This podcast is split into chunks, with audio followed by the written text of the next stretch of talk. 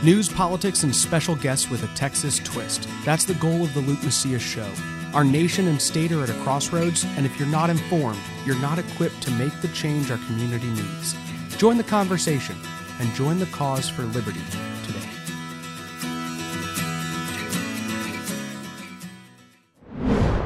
Welcome to the last episode of the year of the Luke Macias Show. Um, I am recording today not in the Scorecard Studios, which is why you don't have a beautiful little video to watch. Um, I am recording this at my home. Actually, I'm kind of harkening back to the early days of the Luke Macias Show. We ran this show for um, a little over a year on our own internally before partnering up with Texas Scorecard. And so I used to record all of my shows here in my office, and then I would get a you know iPhone and film it and stuff like that. So um, not filming it with an iPhone today, but I am recording in my office at my house um, a couple days, I guess, after Christmas.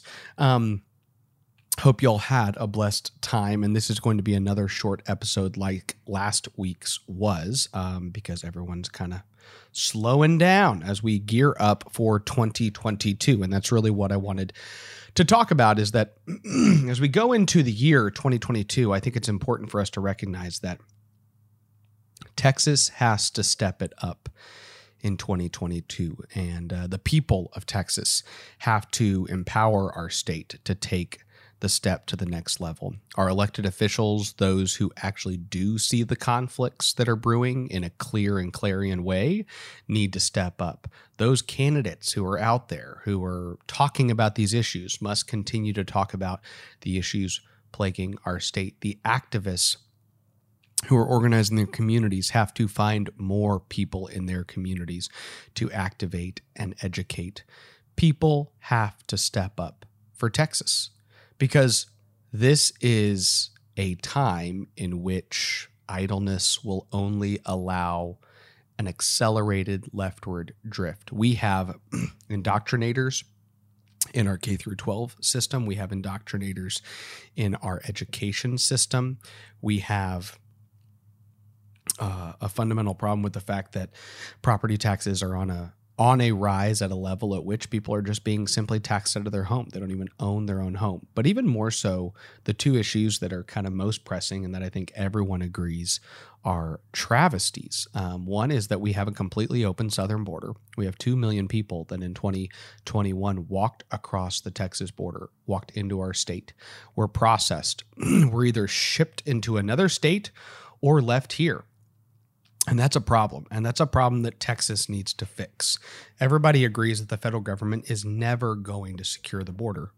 and so I believe that more people are going to wake up to the fact um, that Texas has to do something. They have to do it on their own. It's not just the policies directly on the border, it's also the fact that we have taxpayer subsidies for illegals in Texas, subsidies that Republicans have protected for a very long time. We have, um, we have a state government that literally does not believe right now that it can secure the border. It can build a, a mile or two of wall. It can have a big presence. It can, in uh, Chairman Greg Bonnen and Greg Abbott's terms focus the flow of illegals. You know, they do see that their role is to stop them coming in from one place and force them to come in at a different place. But none of that is ultimately designed to actually preserve a sovereign state.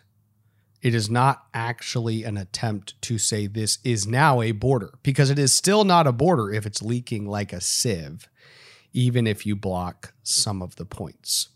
And so, until we actually, as a state, take a step, which is what we are allowed to do with federalism, and secure our own border, we are going to just continue to see a flow of illegals in 2022. So 2022 is a year that Texas has to step up, which means that activists need to get even more educated on the issue, which means that elected officials need to uh, actually step up and believe that these issues can and must be tackled by Texas, that Texas can enact policies that will protect its citizens and its border. We need stories written. We need people educated. We need politicians held accountable. All of these things need to happen in 2022. The other issue um, that comes to mind is the one that we talk about a lot on this show, which is the genital mutilation issue. And the reality is that we've been talking about this issue for years. And so, if you are a Texan who actually believes that this shouldn't be happening, you should ask yourself why in this state can we not end this barbaric practice? And the answer should be really obvious. The elected officials that govern this state don't want to end the practice. It's not to say they don't maybe wish it didn't happen, but they don't want to end it. That's the difference between actual conservative Republican leadership and what we have in Texas. Ron DeSantis versus Greg Abbott. The difference is that Ron DeSantis sees something in front of him and says, That should stop. I'm going to go stop it. And Greg Abbott looks at it and says, I wish that wasn't happening. So I'm not trying to convince anyone out there that Greg Abbott's literally like, I like the fact that 1,500 kids are having their sex changed, which you can't actually do, by the way, but they're having adults try to change their sex as children. He doesn't want it to happen, but he doesn't want to stop it. And that encapsulates long held failed Republican dogma, a rubric that is failed, a way of thinking that has proven itself to fall short when it comes to preserving society. So, what I believe needs to happen in 2022 is I think Texas has to step up. I don't know what the Supreme Court is going to do on the abortion issue. I really don't.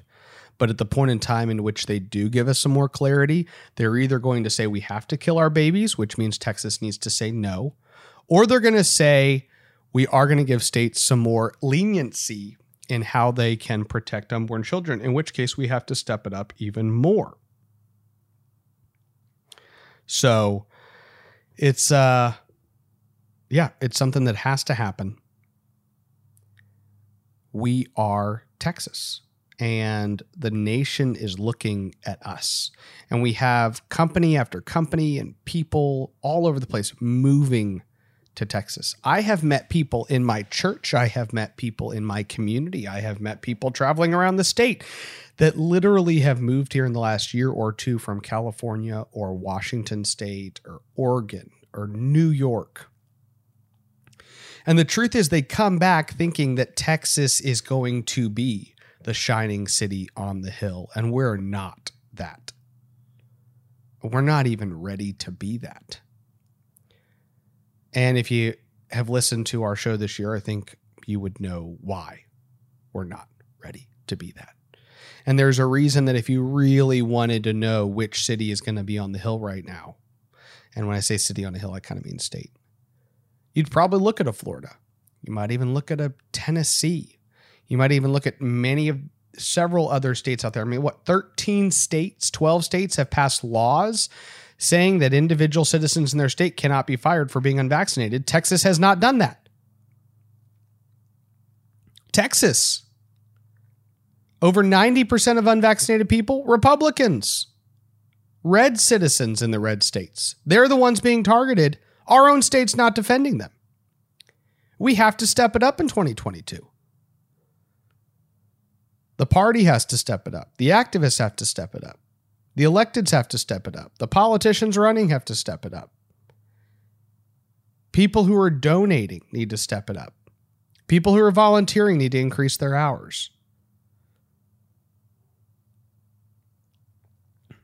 I have not determined all the ways in which I need to step it up this year, which is what I like doing. Um, honestly, I kind of you know, I know you probably all do New Year's resolutions, and I have done many of those. Um, I often wait till after like the March primary to actually do my resolutions. So, um, just because there's all sorts of stuff going on with the Republican primary, and my schedule politically kind of revolves around elections and sessions and stuff like that. So, my wife and I tend to not really reset our goals until after the March primary, but we'll have to see uh, what we decide to do. We all have to step it up. I need to step it up. I know each and every one of you are ready to step it up. So, I hope that you end this year resting so that you can go into the next year rejuvenated and ready to activate and to step up because that's what Texas needs.